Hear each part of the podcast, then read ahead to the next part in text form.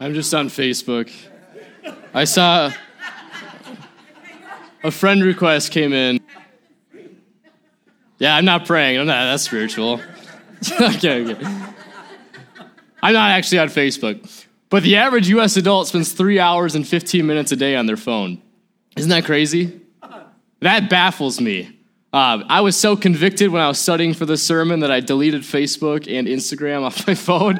So I'm like, yeah, come on. Who, I don't know who woohooed, but there you go. It is healthy mentally. It is healthy to do that. But three hours and 15 minutes every single day. Now I know a lot of that is email. When you actually have to email, you got to make phone calls. That's that's good. But still, three hours and 15 minutes every single day. That's a lot of time.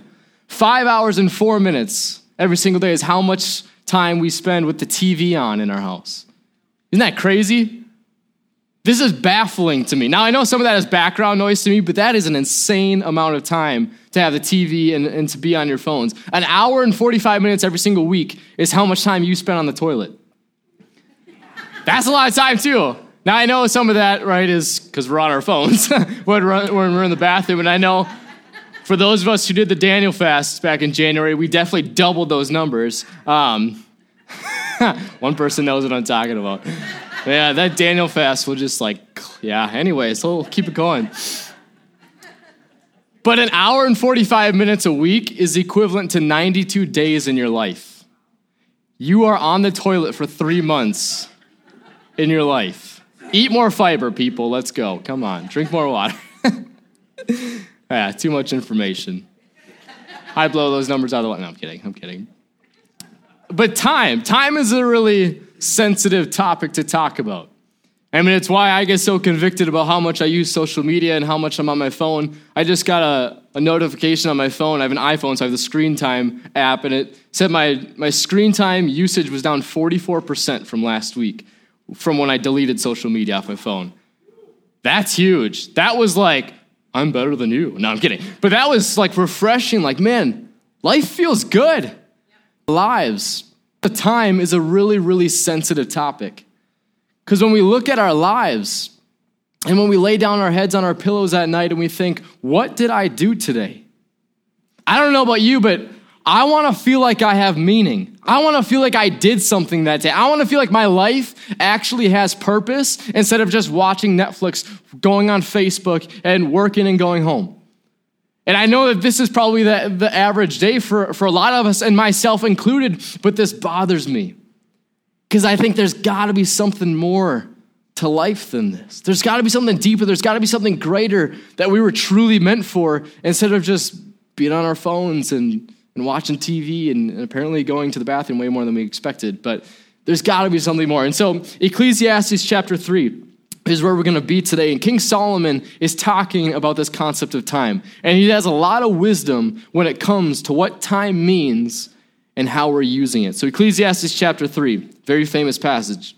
It says, There's a time for everything, and a season for every activity under the heavens, a time to be born and a time to die a time to plant and a time to uproot, a time to kill and a time to heal, a time to tear down and a time to build, a time to weep and a time to laugh, a time to mourn and a time to dance, a time to scatter stones and a time to gather them, a time to embrace and a time to refrain from embracing, a time to search and a time to give up, a time to keep and a time to throw away, a time to tear and a time to mend a time to be silent and a time to speak, a time to love and a time to hate, a time for war and a time for peace.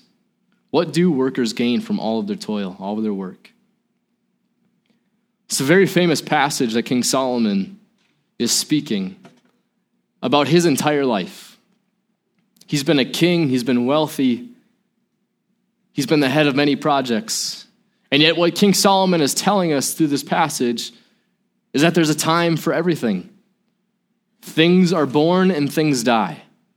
Things start and things stop.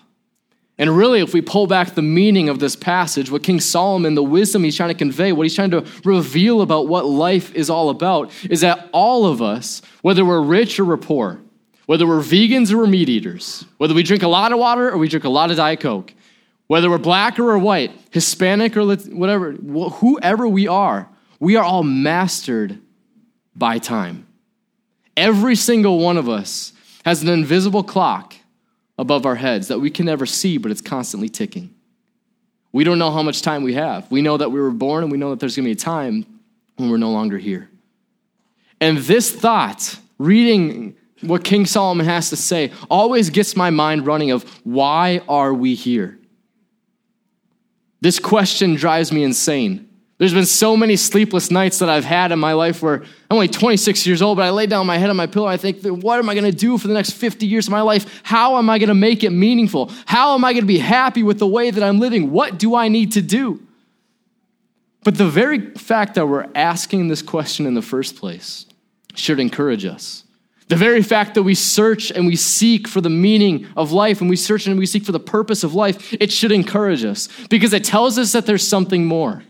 It tells us that there's something greater to this life than just being born, playing a lot, going to school, graduating, getting a couple jobs, then getting a career, then having a midlife crisis, and then retiring at 65, and then collecting seashells until we die. Nothing wrong with any of those things, but if that is the point of life, and if that's just all we're doing, there's got to be something more to this. King Solomon goes on to Ecclesiastes 3:11 and this is where the truth comes out about who we are as human beings. He says, God has set eternity in the human heart. Yet no one can fathom what God has done from beginning to end, but God has set eternity in your heart. There's a reason that you ask these questions. There's a reason you ask these big existential questions about life and the meaning and the purpose of life. It's because you were created for something more. There's a reason why we don't find fulfillment in our jobs. There's a reason we don't find fulfillment in getting a raise. There's a reason we don't find true, lasting fulfillment in getting another follower or feeling respected at home or feeling respected at work. All those things are great things. They're not evil in and of themselves, but the pursuit of those things, the pursuit of being approved by other people, the pursuit of significance, the, the, the pursuit of fame, it's all broken it's never lasting. And if this is what we're pursuing in life, we're always going to be asking the question what else is there? There's got to be something more to life than this. And the truth of God's word this morning for all of us is that we were created for something more. We were created for something deeper because God has set eternity in the hearts of every human being. Five year old Albert Einstein figured this out which always drives me insane. I read about this story two weeks ago, and it drives me insane that five year old Albert Einstein was asking these questions about life. I don't know what you were doing at five years old, but a five year old Albert Einstein was thinking about the deep meaning and purpose of life. And he was sick at home one day, stayed home from school. And I love this because he stayed home alone from school. Who leaves a five year old at home? But his parents left him home from school, different time. They come, his dad comes home from, from work over lunch to feed him, to, to make sure he's doing okay, and to give him a gift. Because when you're a five year old kid without a smartphone, without Netflix, and you're sick at home, what are you going to do, right? There's no entertainment back in the 1800s. And so he's bored. His dad brings him home a compass. And now, if I'm given a compass, I'm like, thanks, dad. Cool. Two minutes later, it's like, what else, what else to do? But, but this compass is actually where Albert Einstein drove his whole inspiration from. He was an insatiable learner, one of the true geniuses that our world has ever truly seen, especially in the last two, 200 years or so. But his inspiration for wanting to seek out the deeper things in life was this compass. Because his dad brings home this compass and he opens it up. And he starts moving it around like anybody would do, start, starts finding which direction he's pointing. But he notices that there's an arrow on the compass that is always pointing north. It's always showing where true north is. And this is where Albert Einstein, at five years old, starts to wonder about the deeper things of life. Because he's twisting and turning in his bed, he's flicking it up, he's flicking it down, he's trying to manipulate it so it moves off true north. But it doesn't matter how fast he is, it doesn't matter how quick he is, it doesn't matter how much he moves or how little he moves, the needle doesn't move off of true north. And what he realized in that moment is that this compass is showing the invisible things about life that we can't see. Now, back in Albert Einstein's day, they didn't have smartphones. Our compasses on our phones are they use GPS, right? There's nothing very spiritual about that. But compasses back in Einstein's day had molten rock from the earth at the bottom of it. And it would magnetically connect to the rock that was in the earth. And so it didn't matter where, where Einstein would move or anybody would move. There was a, it was like a magnetic force in the compass that would connect to the earth. So it would always stay on true north. And Einstein realized that if there's this compass, if we, if we all have this magnetic force around us, if there's gravity all around us and we can't see it, but this compass is now revealing all these invisible things around us, what else is there in life that we're not seeing but is definitely there? Right? He starts to ask this question of why do we go to work every day? And we do meaningful things. Some of us are doctors, some of us are dentists. I, I don't like dentists, but you do great work right? We need you. We need people who do everything, whether you're a doctor or whether you build roads. We need you. You're doing meaningful work. But there's a reason why we go to work and we get a paycheck, we get a raise, we move up, and it's still not enough. Because there's something that our soul needs, there's something that our soul craves that we can't see it's like gravity. We can't see it, but it's definitely there. And whether you believe in God or not, whether you're a Christian or an atheist, you know deep down in your heart that there is something deep, deeper, something greater, something more meaningful in life that we have yet to figure out. This is why you see Christians and we, and we come to church and we do service projects in our community and we want to serve people and love people because we know that we're glorifying God, we're worshiping God, and we're serving Him and His creation. But then there's atheists who will give to charity, who will work for Habitat for Humanity, and who will give their lives to serving other people because they know that just going to work and getting married and having kids, there's got to be something more to life than this. And so we're all trying to search, we're all trying to seek out what is it to life that we're not finding, but we definitely know is there. It's like our soul is connected to this deep phenomenon that we don't fully understand, but we definitely know it's there. You guys tracking with me? You know what I'm feeling? Because this is what bothers me about life. We do so many things, but we know at the end of the day that there is something deeper, there's something greater. There is something that we are all meant for. And what the Bible just confirmed for us is that we are absolutely right. That God has placed eternity in your heart. And there's a reason why the things of this earth do not fulfill you. There's a reason why money and significance and cars and boats and clothes and shoes, there's a reason why these things don't fulfill us for more than 30 seconds. It's because they're what our series is called Under the Sun. Everything that God has created on this earth was never meant to be worshiped. Everything that God has created on this earth was never meant to be something that we find our fulfillment and satisfaction in. We were meant to worship God because of what He created. We were never meant to worship what He did create. We worship the Creator, not the created. And here's what God says in, in Acts chapter Acts chapter 17, it says, From one man God made all the nations, that they should inhabit the whole earth, and he marked out their appointed times in history and the boundaries of their lands. But God did this, He created everything. God did this so that people would seek Him and reach out for Him and find Him, though He is not far from any one of us. For in Him we live and we move and we have our being. We are God's children. This is deep wisdom that we were just given in the book of Acts. That everything created in this world is good. Money is good.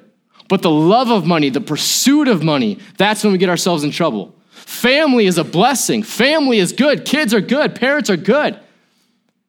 But if that's where we are trying to find our true lasting satisfaction in just being a parent or a grandparent or a son or a daughter, we hurt each other. We're never going to find true, lasting fulfillment in that because we're broken people trying to love broken people. Cars are great. I got a minivan, it is sweet, right? But I can never find true, lasting fulfillment in my car, and neither can you. Whether it's a minivan that has a dent in it, stupid guy,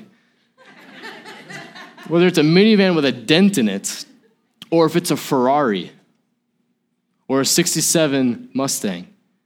It's never going to bring you that lasting true fulfillment because you were never meant to, to worship or be fulfilled by the things under the sun, but you are called to live above the sun. This is why the Bible says to set your mind on things above, not on the things of the earth. Because what's on the earth is good for us, it can help us and can resource us. But what is above the earth, what is above the sun, is what we were meant to worship and find our meaning and our purpose of life in. And so, if we're asking ourselves this question, what is the meaning? What is the purpose of life? Where can I find my fulfillment? If you are just like me and you're laying down your head on your pillow at night and thinking, oh, I, I hope that there's something more because what I'm, what I'm doing, I'm not finding it. And this question bothers me all the time. We have the answer. That Jesus said, I am the way, the truth, and the life. And when we ask ourselves, are we truly living?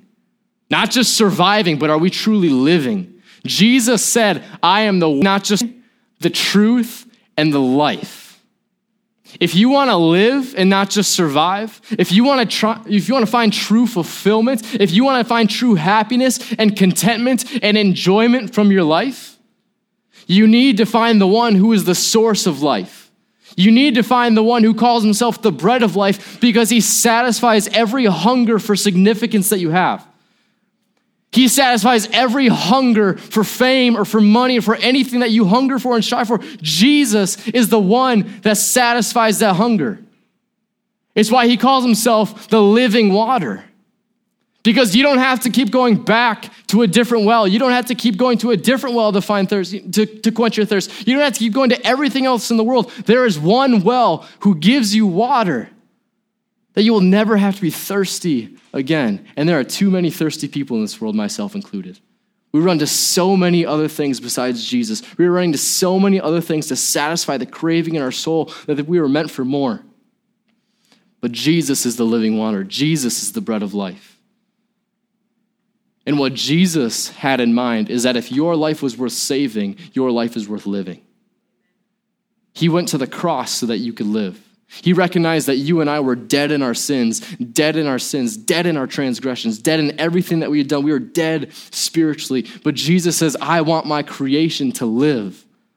I want my creation to find peace, to find satisfaction, to find fulfillment because it is from me. And so he went to the cross that you and I could live spiritually.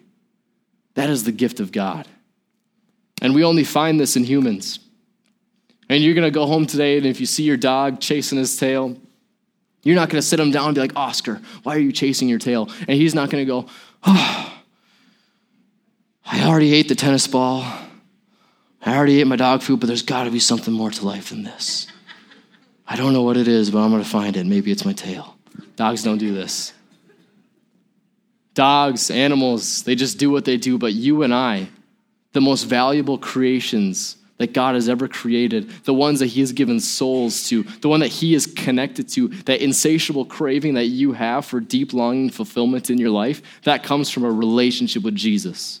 Because the eternal God has placed eternity in your hearts, and we're gonna go striving for other things to try to find that and try to find fulfillment and try to fill that void that's in our souls to make us feel like we're actually living a life worth living. But it is only through Jesus because He said, I am the way, the truth, and the life.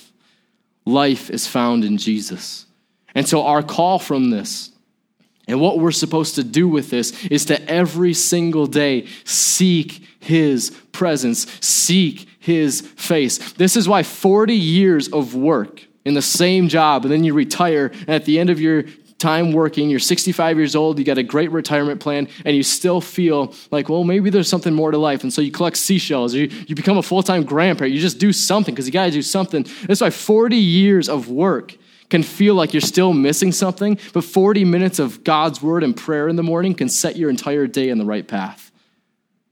Because seeking Jesus, seeking his presence, seeking his wisdom, his guidance in your life, actually having a relationship with him. I'm not talking about religion, I'm talking about getting down with Jesus, spending time with Jesus, not checking off a church box, but when we're worshiping, lifting your hands and worshiping Jesus.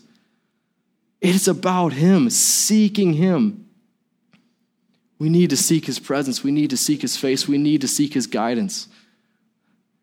He can bring so much meaning, so much purpose to your life. And if you're missing that, if you're feeling depressed or discouraged, or if you're wondering, where is this coming from? How am I going to find it? I don't have any other magic words for you this morning other than the fact that Jesus is the way, the truth, and the life. And wherever you're trying to get to, It is found in Jesus. Whatever you are searching for, it is found in Jesus. And just like a compass shows you exactly where to go or exactly where you are and which direction to head, there's an uncharted destination in your heart. It's in your soul, and it's heaven. You were created for heaven, you were created for eternity. But so many of us, we want the blessing of heaven, we want the presence of God in our lives. But then we wander off and we search for respect and we search for significance and we search for people to love us. And we have this craving to be loved, but love comes from God. Every good thing comes from God. And so let's turn our face, let's turn our focus, let's turn our worship off of the things underneath this earth, and let's start setting our, our minds on things above, seeking Jesus. And I know that this sounds super spiritual, and some of y'all are wondering, what does it mean to seek Jesus? But what it means to seek Jesus is to every morning, every day, whatever time works for you, open up the Bible, spend time in prayer. When we're worshiping, actually worship. It's so easy to sit in church it's so easy to be a Christian and to just be a spectator. It's so easy kind of sit back and you're wondering why everybody else is raising their hands. It's because we know who God is. We have met God and He is good. There comes a time in our spiritual walk with Jesus where we got to take that next step. And I'm not saying you have to raise your hands and worship. I'm just saying, man, it's good to, to just love God and worship Him. But there comes a time in our relationships with Jesus where it's time to take the next step where it's no longer just coming to church and sitting in the back row, and then as soon as service is out, you're bolting out the door because you're just going to get home. But it's what does God have for me this morning in church? What is God trying to speak to me this morning in church? Tomorrow morning, what does God want to show you as you open up the Bible? On Tuesday morning, what does God want to speak to you in your prayer with Him? This is not about religion. You weren't created for religion. Religion is a man made thing but a relationship with Jesus is what you were created for. God has put eternity in your heart.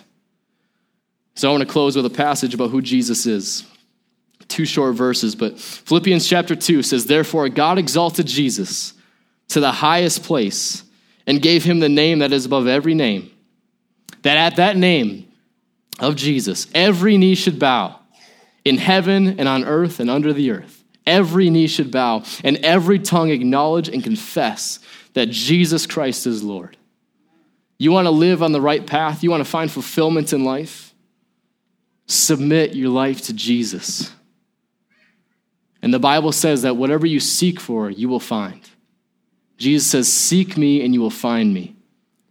Pray and you will know my presence. Worship me and you will know my contentment and my peace. Come to Jesus. Whatever you have this morning, whether you're wondering what your purpose and meaning is in life, and whether you're down and depressed about that, or maybe you've got a need, maybe you need to be healed, maybe you just need prayer, maybe you just need to get right with God again, we want to give you the opportunity to do that during our last song. So we're going to take communion during our last worship song. And you've got about five or so minutes to come up here and take communion and then go back to your seats if you want to say a word of prayer between you and God and just get right with Him. I, I want to encourage you to do that. But this next few minutes is designed for you to be able to seek God, the one who gives you life and meaning and purpose.